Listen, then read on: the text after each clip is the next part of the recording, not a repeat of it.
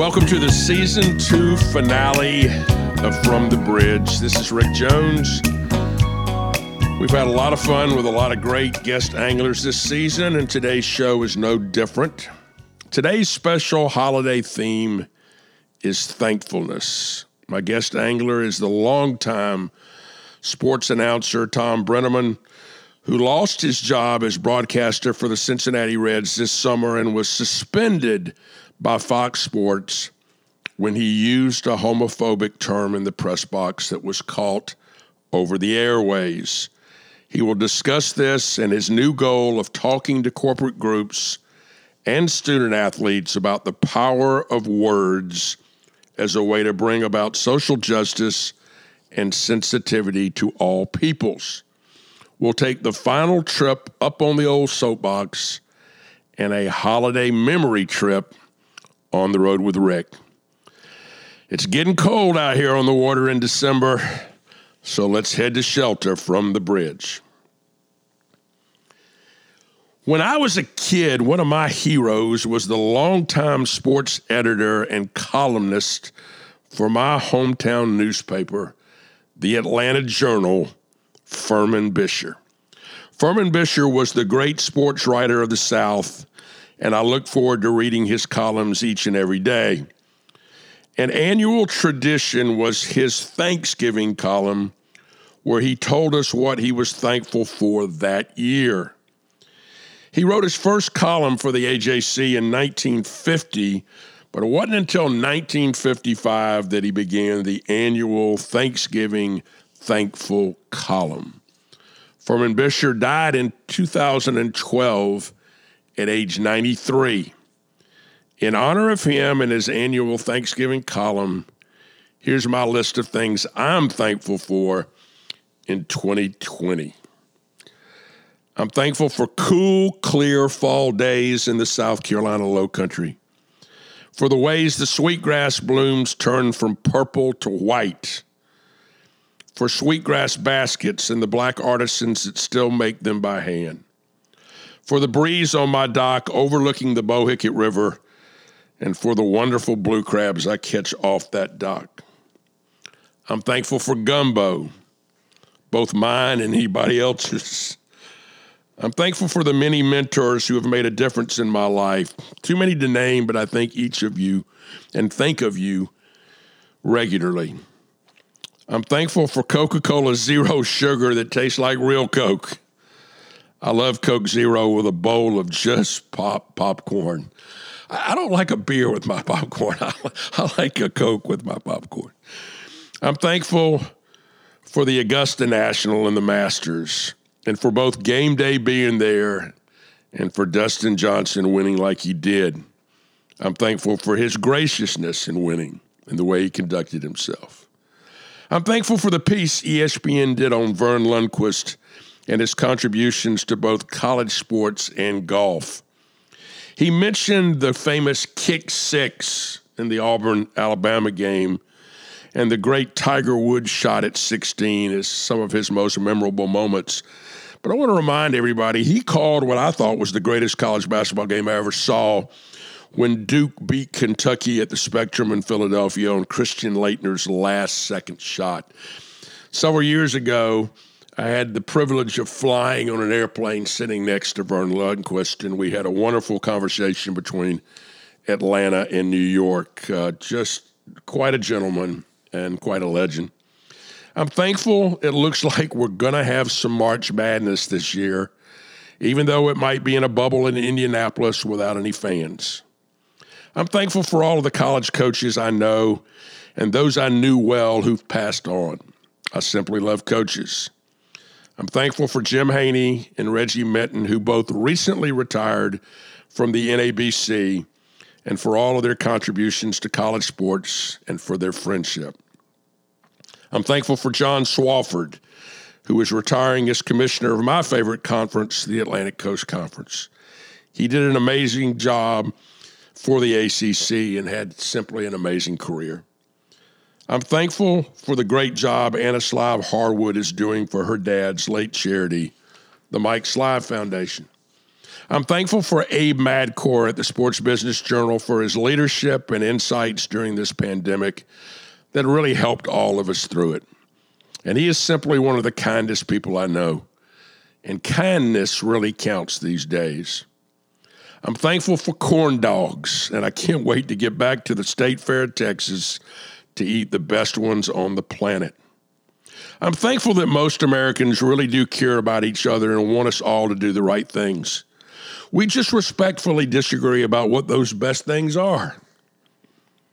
I'm thankful for my clients and look forward to helping each of them through better days. I'm thankful for and love my teammates at Fishbait and Engagement, the best people I know who make me better each and every day. I'm thankful for this podcast, my amazing producer, Lindsay Collins, and for all the listeners out there. And I'm thankful for my family, for my kids, Jen and Rob, and Ryan and Celia, and for my grandboys, Ollie and Henry. I have not seen them since last Christmas and cannot wait to get back across the pond soon. Finally, I'm forever grateful to my wife, Charlotte, who actually puts up with this old pirate. It's been a great ride, and we're just getting started.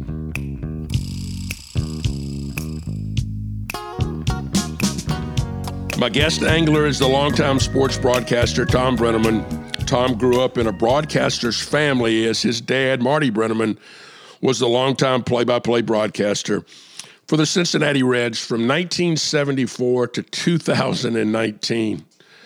Tom graduated from Ohio University and immediately joined the Reds broadcast team, calling TV games with Hall of Famer Johnny Bench. He later worked with the great Harry Caray, broadcasting Chicago Cubs games, and then became the first broadcaster for the Arizona Diamondbacks from 1998 to 2006. In 2006, he had a chance to return home to Cincinnati and joined his dad in broadcasting Reds baseball. He joined Fox Sports in 1994, broadcasting NFL and MLB games, and was the voice of the BCS when Fox had that contract from 2006 to 2009. Let's welcome Tom to the bridge.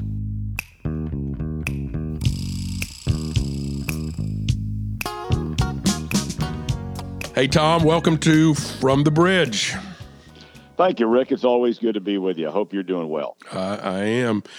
Let me ask you this. You grow up in a broadcaster's family. Your daddy was a famous broadcaster. Did you know you always wanted to be a sports broadcaster?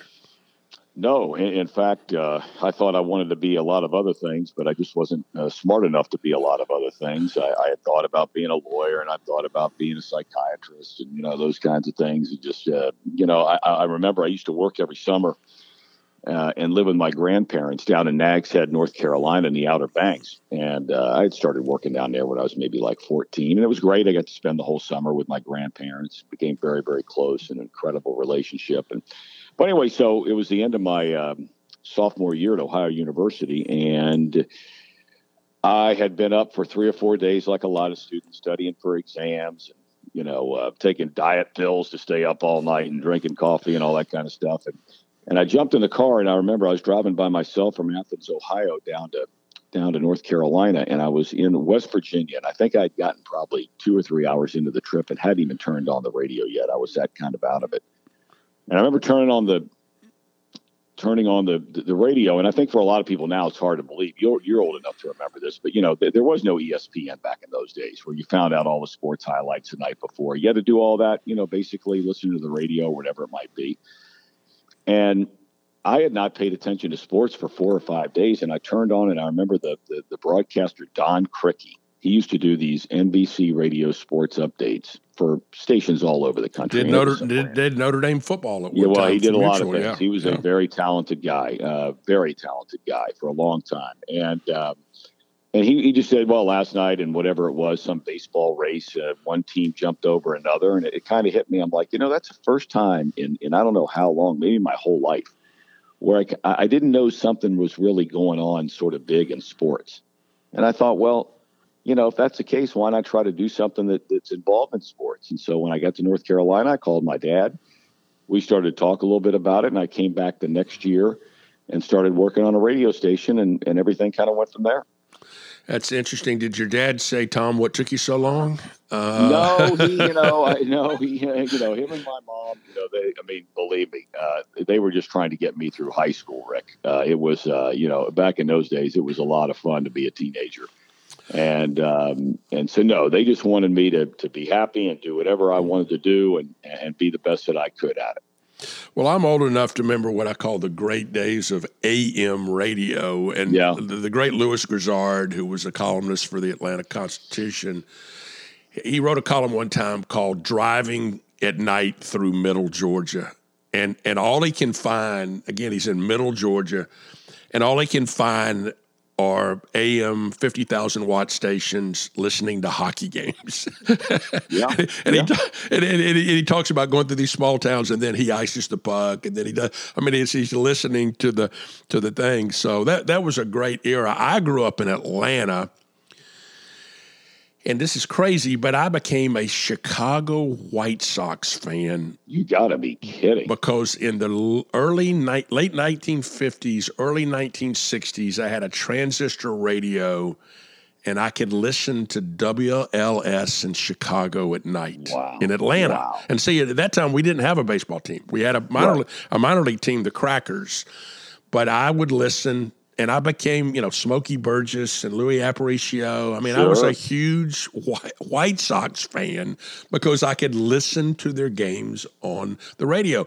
And I could also listen to the great Cawood Ledford on Kentucky games because yep, yep. that came out of Cincinnati, I think, out of one of the 50,000 watt stations. Well, yeah, WLW is the one even now you can get, you know, in 48 states after like 10 o'clock at night. Yeah. I mean, it's insane. Yeah. Yeah. And so I grew up doing that. So it's interesting. Well, I, I want to talk a little bit more about, about your career, but I want to ask you this. When you finally got back to Cincinnati and you now work with your dad, yeah, what was that like? Well, you know, it, it was interesting, you know, because your perception of what it's going to be like, and I only bring this up because the guy who was running the Arizona Diamondbacks, where I was working, and, and he had allowed me to get out of a contract and leave to go back to Cincinnati. And I never thought I would leave Arizona. I loved living there. I met my wife there. Our kids were born there, baptized there. I met, I, I love it. There. I still love it there. Um, but they had had an ownership change, and and, th- and, things were just a little different than they were from the very beginning. Nonetheless, you know. Now you worked for Jerry Colangelo first, yeah, yeah right? Okay, he was. I, I mean, is the best boss I've ever had, uh, without a doubt. I mean, the best. Um, love the guy, still do. Um, so, you know, there was an ownership change, and the, and the new guys were great. They they brought in a former agent, uh, one of the most powerful agents in the in the country in baseball, a guy named Jeff Moorad who I liked very, very much, still do like him very much. And, and, and he and I could have very frank conversations about things. And I remember he said to me, you know, look, I'm going to let you go. Uh, but he told me, I'm not so sure that it's a good idea that you do go. And he said, it's really, really tough. He said, I've had players that have gone back to their hometown. He said, you throw in the fact that you're going to go back and your dad is the guy, you know, and I'm like, I've never cared about being the guy, but he's just like, he's a guy. And, and I found out later what he meant by that. But but to answer your question directly, when I got here, I think my perceptions of what it would be like were very different than reality. My dad was involved at the end of a, uh, of a marriage. He was very unhappy. So he was not a happy guy. Uh, he was tough to be around, uh, and he'd be the first to admit that. Um, he was tough to be around for about the first three, four years that, that uh, my family, uh, when we moved back to Cincinnati. And, and then when, you know, subsequently that 20- five year marriage came to an end and, and, and you never like to see things like that or hear things like that but it was it was it was the right thing i think for everybody. And then you know all of a sudden he he met a woman uh, shortly thereafter and, and and and all of a sudden just did a total about face as far as being pleasant to be around happy to be around fun to be around. And it was everything then that you hoped it would be when you made the move in the first place. We just had so much fun over the next number of years and, and still do now well, you also worked with some other legendary people. You had a chance to call with Johnny Bench. You had a chance to work with Harry Caray. Talk talk about those guys. Well, you know, Johnny, it was just so funny, you know, Rick, uh, how the Lord works. You know, you, you know, when I was a kid, um, and my dad gets a job in Cincinnati in 1974, and the Reds used to have spring training back in those days in Tampa. Um, and they played at Al Lopez Field. And, and I'll never forget, we were living in Virginia Beach, Virginia when my dad got the job in Cincinnati. And um, and so we went down to Florida, uh, my mom and sister and me, to go down there with my dad's first time we had done anything with the Reds. And we get down there, and he brings me in a clubhouse. It was a very different time. You could do those kinds of things then. Now it's you know it's Gestapo, CIA stuff. Uh, they they um, the first four guys I meet are Pete Rose, Johnny Bench, Joe Morgan, and Tony Perez. Each of them hand me a, a bat, hand me a glove. You know, I bring that up because now you fast forward. You asked about Johnny Bench. You know, you fast forward roughly about uh, 14 years, and I get a chance to start announcing some of the Reds games. 13 years, and Pete Rose is the manager, and Johnny Bench is my partner. Unbelievable. Yeah, it was unbelievable. Yeah. And Johnny was, you know, he was great. He was such a star. I mean, you know, I know there are guys today that are stars, but back in back in the the seventies, the eighties, you know, Johnny Bench was a star. I mean, you know, he, he was a great player. He was great off the field. He was a, a smart guy in business. He was on the boards of different businesses, spokesperson of banks. You know, he just he was on his game uh, from the day he set foot out of uh, Oklahoma into Cincinnati, and and he he taught me a lot about baseball and a lot about broadcasting. You know, Harry Caray um, was without a doubt uh, one of the top two or three greatest influences in my life. Period. He was he, he was so full of life and fun loved his job, but realized that there's got to be fun in that job. And, and, and that's really one of the very sad parts of broadcasting today. It's become so vanilla. It's become don't say anything that's going to make anybody mad, especially at the local level. Um, and Harry, you know, he wasn't out to, to, to hammer anybody, but if they made a mistake, he'd let them have it and move on but he was so much fun to be around. Just every day the way he lived his life and the way he looked at life and and going out at night and hitting the town and the whole nine yards and and, and he and I had a chance to do many of those nights which I am, am paying for now at 57 but he was he was just awesome. He took me under his wing probably the first month that I was there and uh, never looked back. Just had a ball. Was so sad when he passed well, it's still sad. Yeah, no, I, I told uh, Lindsay Collins, my producer, today. We were talking about um, her grandmother who's in a nursing home, and you know, through COVID, hadn't been out anywhere. And I, I said, you know, Lindsay, if you don't drink and you don't smoke and you don't chase women, you might not live forever, but it'll seem like it. Uh, and, uh, and and you never you you, you know with Harry he was going to go out on the town. I mean, every, you, were, yeah. you, it was going to be that kind of thing. You know, I, I I feel the same way a little bit about coaches too right now. I, I, the era of the big personality coach, you know, they're all so corporate now. They have yep. to be so careful about what they say. They can't be themselves. Yep. I grew up in the era of, you know, like Bones McKinney was the yep. basketball coach at Wake Forest, He was also a Baptist minister. I mean, he was just a, a you know, larger than life guy. At one time, Lefty Driesell you sure. know, which is just they were characters, um, and uh, and so uh, I, I, do think we've lost some of that. Um, again, we've become such a corporate culture. Oh yeah, uh, I mean, you look, you look, Rick, at you know, some of the baseball guys, for example. You're right about the coaches. I mean, I think there's only probably one or two left where you're just like, I think Bob Huggins is still one of those throwback guys where you know he's this big, strong, intimidating guy, and, and, and really is not afraid to say what's on his mind, and, and and he's not worried about what the media or what the fans think about him. I, I admire the heck out of the guy. Whether people like him or not, that that's their decision. But you know, I look at baseball, and it was in the news last week where where Tommy Lasorda was hospitalized.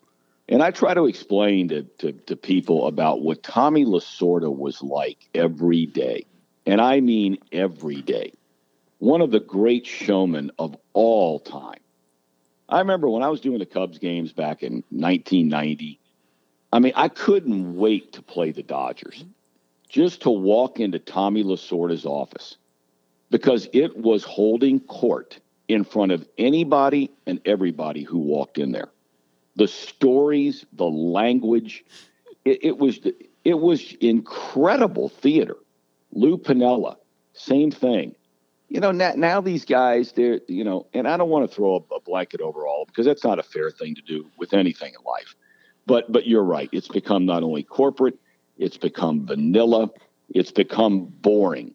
And I think that you're starting to see um, that have direct impact on every level, the corporate, boring kind of thing that's starting to affect, I think, baseball in particular, maybe some of the more more so than some of the other sports. Well, I, I think authenticity is is one of the most critical things. I, I tell people a lot of time, unless you're Amazon or Walmart, uh, you don't want to be a commodity. You know, you want to you want to live at the intersection of the authentic and the exceptional. And when mm. you you know when you it's like light beer. When you when you watered the beer down to a point that it doesn't taste like beer anymore, then then it's a bad thing. And I think we're seeing a little bit of this. I, I was reminding of a one of the great basketball legends was a guy named Abe Lemons. Abe Lemons sure. was the longtime coach at Texas, and uh, yep. he tells a great story. He was at uh, I want to say maybe Oklahoma City College starting his career, and he said he had 65 training rules and he gave his the training rules to his kids. Sixty-five rules. Well, one day his best player went out and stole an airplane. And, and he, he called him in and said, he calls him in and says, I'm, son, I'm going to have to kick you off the team. He goes, coach, I got the 65 rules. Doesn't say anything about stealing airplanes. He goes, you're right. You start tonight. so, so right. you know, right. but right now I think there are probably a gazillion rules uh, that are uh. out there that are just kind of yeah. crazy. It, this will probably be hard for you, but, but do you have a favorite game or a memorable game that you were part of? Well, you know, the the it, it, was more the circumstances of what happened around it than it was necessarily the game itself. Although you bring it up with people in Chicago, and they'll tell you it's one of the most heartbreaking games that they've ever seen. Was the was the game six of the 2003 National League Championship Series when the Cubs were playing the Florida Marlins, and that was the game a lot of people remember as the Bartman game. Yep. Where the ball goes down the left field line Moises Alou goes over to try to jump in the stands and catch a ball. It was a critical eighth inning. The Cubs were five outs away from going to the World Series for the first time since 1945. Um, a fan goes to catch the ball, and you know, for those that remember the game, what then took place starting that moment in time for the next hour and a half of my life, I don't think I've ever experienced anything like it in my life. I mean, it's a very long, drawn out story, but it was just off the air. We had a camera that I could see in the booth of stuff that was going on with the guy down there with Bartman, which was just so shameful. I mean, it was just awful. They're throwing stuff at this poor guy. He's the biggest Cub fan in the world. Nobody wants to win the World Series or the Cubs to win the World Series more than this guy did. You get people who are drinking. Uh, they think that Alou could have caught the ball. I still swear up one side and down the other. Alou was not going to catch the ball. Um, and Alou's reaction to it, I think, is what really sparked everything you know, he's out there competing. I get it. But, uh, you know, he, he, basically just pointed the guy out and then off it went from there. And so, you know, they, they're throwing things at him. I can see off the air that the, the, the cops are going to take him out. I keep saying to our producer and director, I'm like, we got to quit replaying this, fellas. I, I said, you know, enough is enough. I said, this poor guy, uh, you know, yeah, I said, not only think about tonight and right now, but what about tomorrow or the next day? Um, and so, you know, he, they get him out of there and and and it was awful. I mean they, they're throwing not only just cups of beer all over the guys they're escorting them out but people are, are finding objects that actually could hurt you that they're throwing at this guys the cops are taking him out of there. And then again and then the, you know the marlins score eight runs in the inning uh, most of it on an error. Um, you know somebody said to me they should have been throwing beer at the shortstop who let the ball go between his legs that led to eight runs in the inning. But that's what happens. And then after the game, you know, I'm walking out of the stadium and I had done the Cubs games many years prior and come walking out and there's this big, huge uh, cement wall uh, that's that, that, was that was put up the that year. It had never been there the years that I was working, which is the entrance uh, of the Cubs executive offices. And as we come walking out, we open the door because I knew the shortcut, and nobody else would go out of that door that was even in the whole stadium. Um, and there's Michael Jordan Michael Jordan standing there by himself behind this wall. And I had only met him once or twice, and you know he knew I was, but I didn't know him. And and and I and I look at him, I'm like, "What are you doing?" He's like, "You been out there yet?" and this was right on the corner of Clark and Addison. The store is right under the marquee of the you know Wrigley Yep, Field and yep. all that. And um, and he said there, there- there's 200,000 zombies out there. I'm not going out there because they had allowed no car traffic, only foot traffic. They literally had hundreds of thousands of people in the street anticipating going to the World Series. So my partners are Al Leiter, who is about six five, uh, Steve Lyons, who's about six three, and we're meeting our producer, who's about six seven. And I said, look, I said, why don't you just get in among these three guys? They'll kind of surround you, and we'll just walk down the street. We'll get to a car and get you wherever you want to go. He's like, nope. He said, I don't care if I have to sleep here. I'm not going out there. I'm like, okay. So we leave. Michael Jordan standing there. And long story short, get back to the hotel. I wanted to go have a beer. I had a couple friend of mine that uh, that they were in town and never been to Wrigley Field before. I Got them tickets to the game. I said, "Come on, let's go take a walk." So we walk down this place, this place, have a beer. We walk in this one place where Major League Baseball is having a party, and in there is Josh Beckett. Now, Josh Beckett's 21 years old. He's a big star pitcher for the Marlins. He had shut the Cubs out to keep the series alive in Game Five, and he's sitting at the bar having a beer. And I had met him a number of times through Lenny Harris, a former player for the Reds, really good guy who, who was then playing for the Marlins. And I walked over and I said, Josh, I said, look, this is none of my business. I said, but, uh, you know, I said, I, I've announced World Series and, and, and teams that, that had Randy Johnson and Curt Schilling and some of the great pitchers of all time. I said, I don't think they'd be in the bar the night before game seven. Your manager, Jack McKeon, told us if they needed you in relief tomorrow that that you were pitching. He said, "Yeah." Uh, he said, I, "He said, you want me to tell you what's going to happen?" I said, "Yeah." What's going to happen? He said, "Those starting pitchers are going to struggle." He says, "I'm going to come in in about the fourth inning, and I'm going to pitch the final five innings. I'm going to stick it up there blank." He said, "And we're going to win the we're going to win this series, and we're going to go on and win the World Series. We're going to beat the Yankees." I said, "Really?" He said, "Yeah, that's what's going to happen." Well, sure as hell, that's exactly what happened. He came in the fourth inning the next game, pitched the next four innings, gave up one hit. The Marlins win, and then he becomes the MVP of the World Series. That was some beer that he was having. I mean, I, yeah, whatever he had, give me five. 'em. exactly, exactly. Well, Bartman, you know, that got re- replayed over and over and over. And you think about any other person, just instinctively, a ball hit, foul ball Yeah. to you, you're going to go get the ball. I mean, it just, everybody, I mean, I'm sorry it happened to him, but it would have happened to anybody.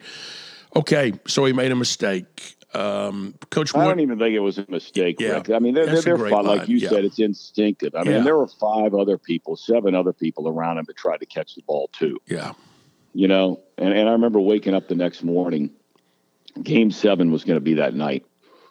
And i turned on the television which i rarely ever do in a hotel room.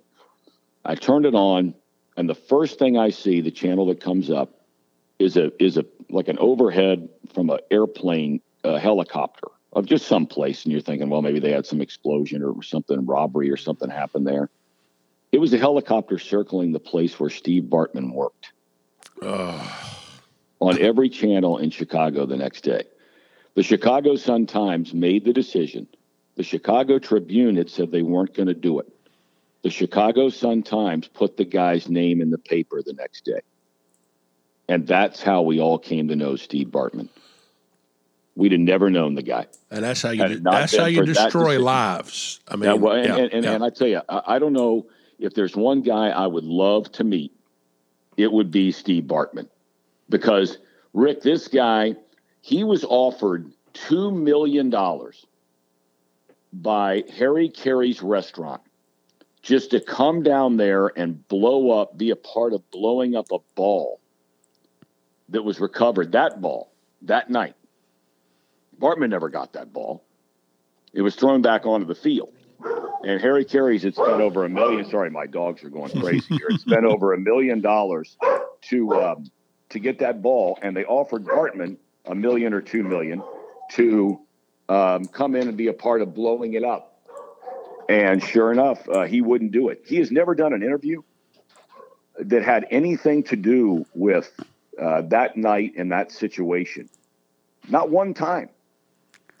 And I mean, I would just love to meet the guy and talk to him just for 10 minutes about w- what it's been like for him. I mean, he can't go anywhere in Chicago if indeed he's still there. Yeah, I, it, again, there was an old Paul Newman, Sally Field movie called Absence of Malice, where yeah. uh, where she writes this damaging article about this construction executive who, who, she's never met, and then he walks in her offices and says, "I'm so and so." She spills her coffee. I mean, it, it, the lack of accountability, and I always love retractions. I mean, I love that they'll put it on the front page and indict someone, and then when the retraction comes, it's on page 19. That's right. In small print because yep. you know, you know, nobody cares. I mean, it's like, no, no, yep. I don't care that I destroyed your life or I made something up or I I did that, but it's really really tragic. Well, last June you you you I think would call it a mistake, an honest mistake. Uh, yeah. Let's let's talk about it a little bit. Sure. You know, I I, I mean, I used a word that um, that that Rick, I, I you know look, I, now you used I a word when, and not in on the air. You use a no. word in a in a time that you think the microphone is not on. Yeah, yes, but but, but it's a word that even if I'm sitting in my house, it's a word that I got to know better to say. And it's a it's a it's a slur, and the word is fag is the word that I used, and and and I can and I say that now because uh, ever since then, um, I have tried to right this wrong. And I've come to learn what that word means. And I've spoken with so many leaders in the in the LGBTQ community here in Cincinnati ever since then. I mean, it's been 90 days roughly since I said what I said. And um, of those 90 days, I probably spent 45 to 50 of them uh, in some form or fashion um, with um, with the gay community uh, whether it be just in personal conversations, whether it be in meetings, whether it be on PFLAG meetings, which is an organization that's designed to to to help parents or uh, primarily parents who whose kids uh, come out of the closet and tell them they're gay, and and and and how you then deal with that as a mom or a dad when you get that kind of news, uh, or from a loved one. Um, and I've spoken with them about using this word and, you know, we'll talk later, I'm sure, about, you know, now trying to go out and to share that experience and what it was like and how it changed my family's life and how it changed my life professionally and personally by using that word and what it means and what its root is. And, you know, the more and more I learned, a lot of people, I, I just, I, you know, a lot of people, Rick, will say to you, oh man, how in the world don't you know what that word means? And and and and and I don't mean what it means referring to someone who's a homosexual. I'm, I mean the like the root of the word, where it comes from, that kind of thing. And I and I've come to find out. I'll look at people all the time and say, "Really? Do you know what the root of the word is? Do you really know what it is before you start pointing the finger at somebody?" And you come to find out that you start sharing what that really does mean, like I did, and what that word means to people who are gay and you know, a fag is a is a piece of kindling wood, one single piece. You put them together, and they were referred to as faggots. And this is going all the way back to France and going all the way back to the 1700s, 1600s. And they would use that wood to burn gay people at the stake. That's where that comes from. And I mean, that, that that's pretty shocking stuff as opposed to the word that that most of us who are in our generation grew up hearing all the time at school, right? Yeah. And so, you know, um, I mean, I, I, screwed up. I hurt a lot of people. I screwed up badly, and um, you know, I, I, I lost my job with the Reds, um, which I've been there the last fifteen years. Um, I lost, I was suspended. I've not lost it permanently, and good Lord willing, I won't. But there's nothing I can do about it. They just have, keep doing the stuff that I'm doing and learning and growing with Fox. Um, and you know, we'll see how that all plays out. Um, but you know, I, it, it's time to now start sharing uh, that experience uh, with others. And um, you know, thanks to you and thanks to some others, Jim Host coming up with the idea and, and, and, helping me to understand how I could go about sharing that with young people and and how you know look i mean I, i'm making a million dollars a year. I mean i got commercial deals with kroger and mercedes benz and getting free cars and you know all this stuff that all of us place so much value on right? And all of a sudden and, and most importantly rick i had a reputation which I worked very hard. Yeah, not perfect yeah, by any no, no, means, no. a I, I, I get that, Tom. How, think about this: in your professional career, how many words did you use in broadcasting ball games? Well, it's funny you bring that up because in, in this journey of now going to share my experience and what's happened to me, and that's the only reason I bring up about the money and about the cars and about the commercials is because that's how you can can let people know really, you know, how much you screwed up and how much you messed up. And so, you know, I, in the presentation I did with the West Virginia University uh, men's basketball team um, recently, you know, you, you just do the math, and my wife's looking at me, Polly, like I'm crazy. Like you're not really going to put up all those numbers, and I, I really did put up all those numbers. If you just took roughly, and this isn't even close to being accurate, because it's a lot more than this.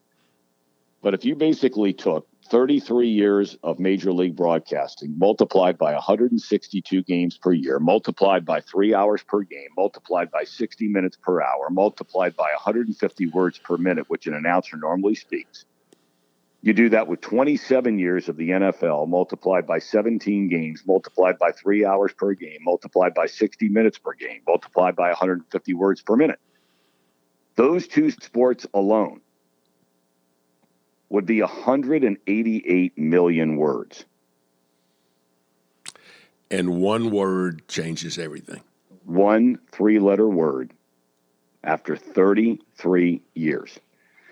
One three letter word ended for how long we'll see, but it ended overnight my broadcasting career. I went from making money to zero income. Zero.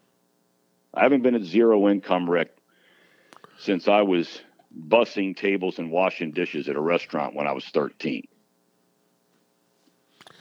But it's on me. I'm the one who did it. I'm the one who said it. Uh, I've learned so much since then. I still believe this is part of a bigger plan. And I really believe this is going to be the best thing that ever happened to me.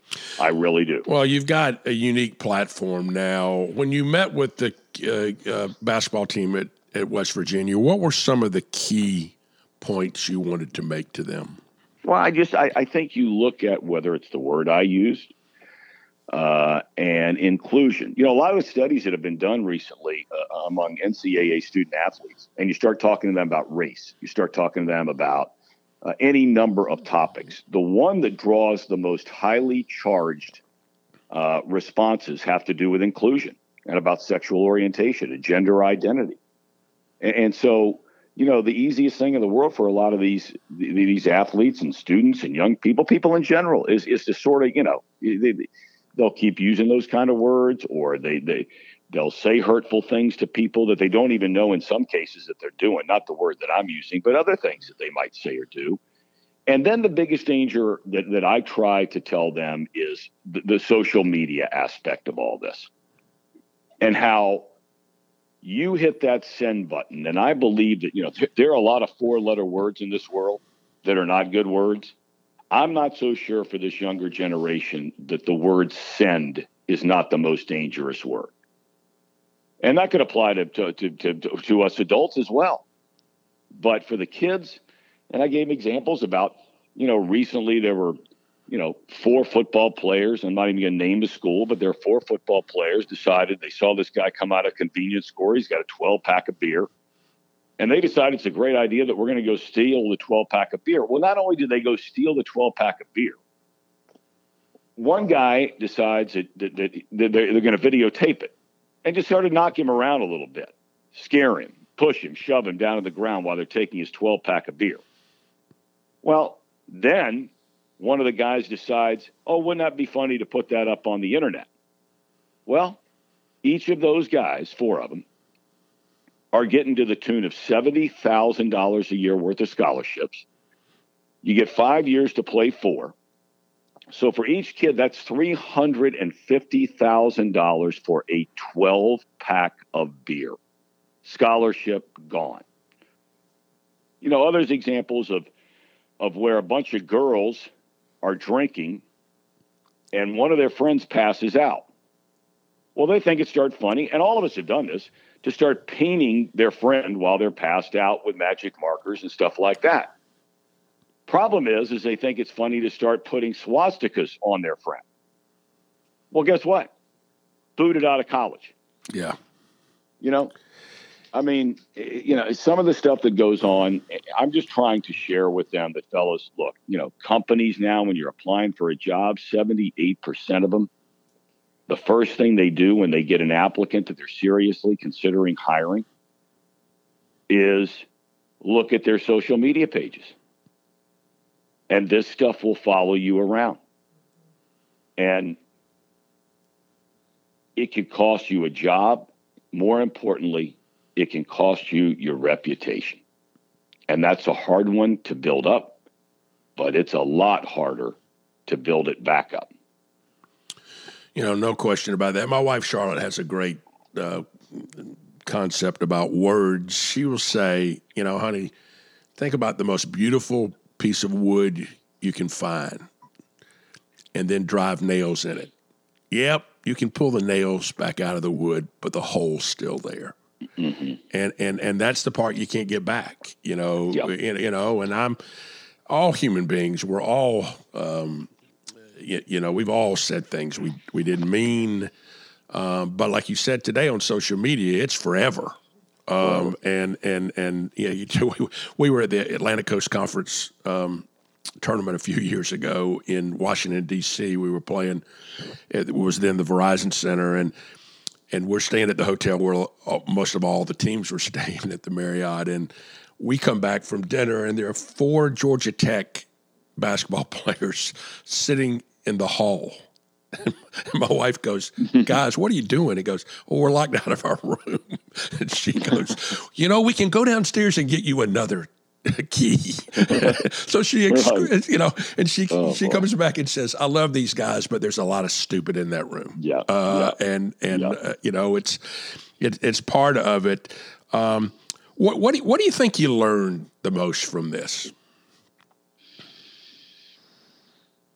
I learned, I, I think, Rick, to to value value people more. You know, I mean, you know, you talk about what's on the internet. You know, if you go Google my name, uh, and and someone shared this with me just last week because I've tried to do everything I can not to look at some of the stuff anymore on the internet. Um, and I think someone told me the first 400 and something responses about Tom Brennaman are homophobe, homophobe, homophobe, homophobe. And that's not you. I'm not a homophobe. No, I know. I never have been. Right. I never have been. I, have never, I've never had anything against anyone on their race. My stepfather was an African American man. Um, had beautiful friends since the time I was eight years old that were African American. I saw the Jackson Five at the Hampton Roads Coliseum with my mom and my sister and some friends of ours who were African American sitting in the fourth row when Michael Jackson was about 10. Um, I have I, have never for one second held anything against anyone who is gay in any form or fashion. They want to be married, and society decides them it's fine to be. Hey, look, they can be married. I, I, I, I, it doesn't matter one way or another to me. God bless them. They deserve the same rights as everybody else, whether it's applying for a job, keeping a job, all those things in society. But I used a word that all of a sudden put me in a corner where where that's I've earned it. I earned it by using that word. Period. I earned it. So, you know, in in in all of these different uh, areas where I've tried to learn and grow, uh, I will say without a doubt that I have learned and I have grown. And the grace, the, the grace, the uh, forgiveness, the support that I've received from the gay community. And you know, people who who have kids, and I've met a couple of, of, of women who have gay children. And when I've said that to them, they've said to me, "Why would you be surprised by that?" I said, "Because I heard I heard a lot of those people with the word I use." And they've both said to me, "Don't you think that they've been ostracized in a different way and for a different reason than the way you have been here the last 3 months?" So why wouldn't they be more open to giving grace and forgiveness because they're marginalized in society every day, right? So, you know, I think valuing people and, and trying to understand, and, and it's what I share with the basketball team. You know, look, when it comes to race or when it comes to sexual orientation, we're not all going to agree, and we don't have to agree. One, two, two of the strangest bedfellows, so to speak, uh, in Cincinnati that I've come to meet is a very powerful uh, minister here in Cincinnati at a church, huge church, Christian church, but he's known all over the country, travels all over the world. Great guy, young guy, energetic guy. And he has become very good friends with one of the leading spokesperson for the LGBTQ community, gay man in Cincinnati named Chris Seelbach. And it all started when the minister did this, you know, sort of fire and brimstone service one day about homosexuality. And the Chris Seelbach, who's a city councilman, the first gay city councilman ever elected in Cincinnati, uh, he heard the sermon and it really upset him. And, and they tell the story that Chris will say, I know Brian is never going to change his view on homosexuality. He just doesn't have to be such a jerk. And I found that to be one of the most interesting things that I've heard from anybody during this whole journey. Yeah, I think kindness matters. I think yep. redemption matters. I think forgiveness matters. Uh, I think accountability and owning what we all do matters, but I don't think any of us are perfect. And I don't think any of us are ever going to be perfect. But I do believe that what you're doing now, talking to corporations, talking to young people, can can help them see differently. And and the ability to do that. And I'm also a big believer that you never know about what I call the quilt. And the quilt are all the stitches that you have out there, and you'll touch somebody's life that you don't ever know.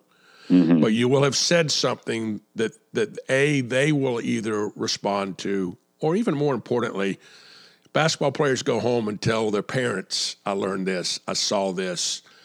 Uh, that's going to be very valuable. I, Tom, I hope you're back in broadcasting somewhere next year.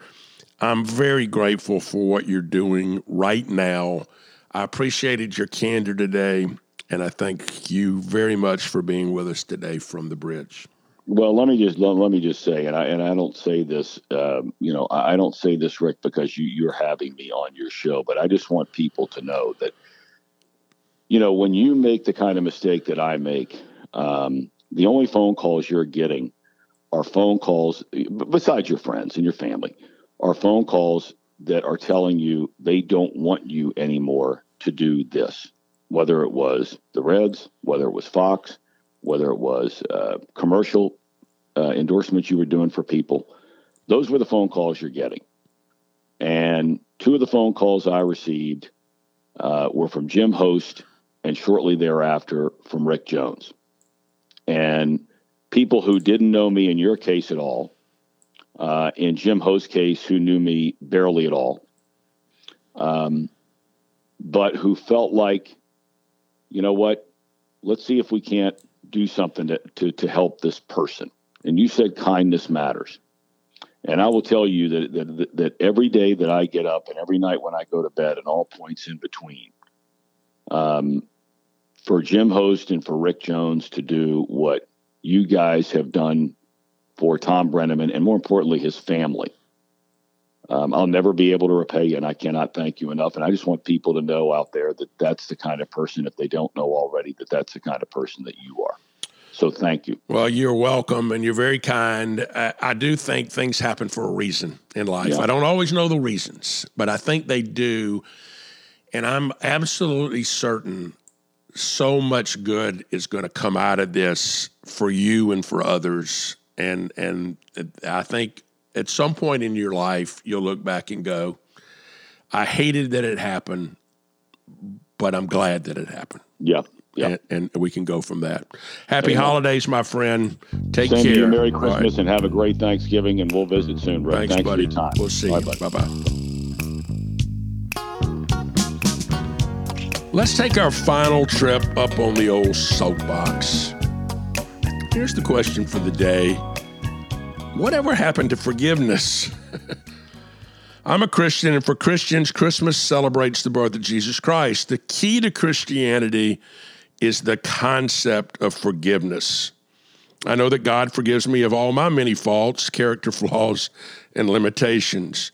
We need to learn from that and forgive others.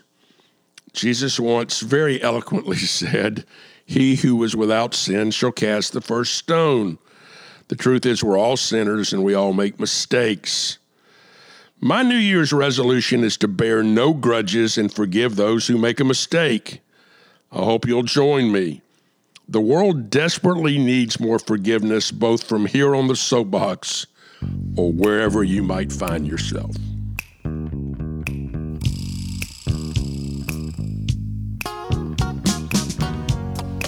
It's fitting that our final trip on the road with Rick is to a special restaurant that is actually open 365 days each year for 24 hours, including Christmas Day. That's right, I'm talking about the famous Waffle House. I have a strong personal relationship with the Waffle House. Two guys in my home church, First Baptist Church of Avondale Estates, Joe Rogers and Tom Forkner, with the help from banker Clifton Davis, started the famous restaurant chain in the early 1950s. Joe Rogers was a cook at the Toddle House chain of restaurants when he bought a home in Avondale Estates from, yes, you guessed it, real estate agent Tom Forkner. In 1955, they formed a partnership to open the first Waffle House restaurant in Avondale Estates. Waffle House Restaurant Number One is now a museum with a more modern restaurant close by down the street. My dad loved the Waffle House. My dad was a government investigator and he had a government per diem. He got paid a per diem. And so he figured out he could eat all three meals a day at the Waffle House and send money home to mom. And so I think uh, his dining at the Waffle House allowed my mom to buy groceries for several years. My best friend growing up, Tim Haynes, his daddy was a contractor, and Tim became a contractor like his dad. And what did he do? He built Waffle Houses for a living. He worked for Waffle House. And so there was a period of about 25 years, and anytime you saw a new Waffle House, Tim Haynes was the guy building that. All right, here's my Waffle House holiday story. I was a paper boy in my youth and delivered what was then the afternoon paper, the Atlanta Journal. The morning paper was called the Atlanta Constitution. They're now one paper, but in that era, they were two separate newspapers owned by the same company.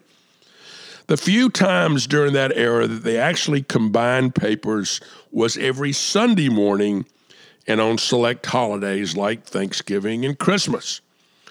On Christmas Eve 1966, when I was 12 years old, I was staying up waiting for the newspapers to be delivered around 2 a.m.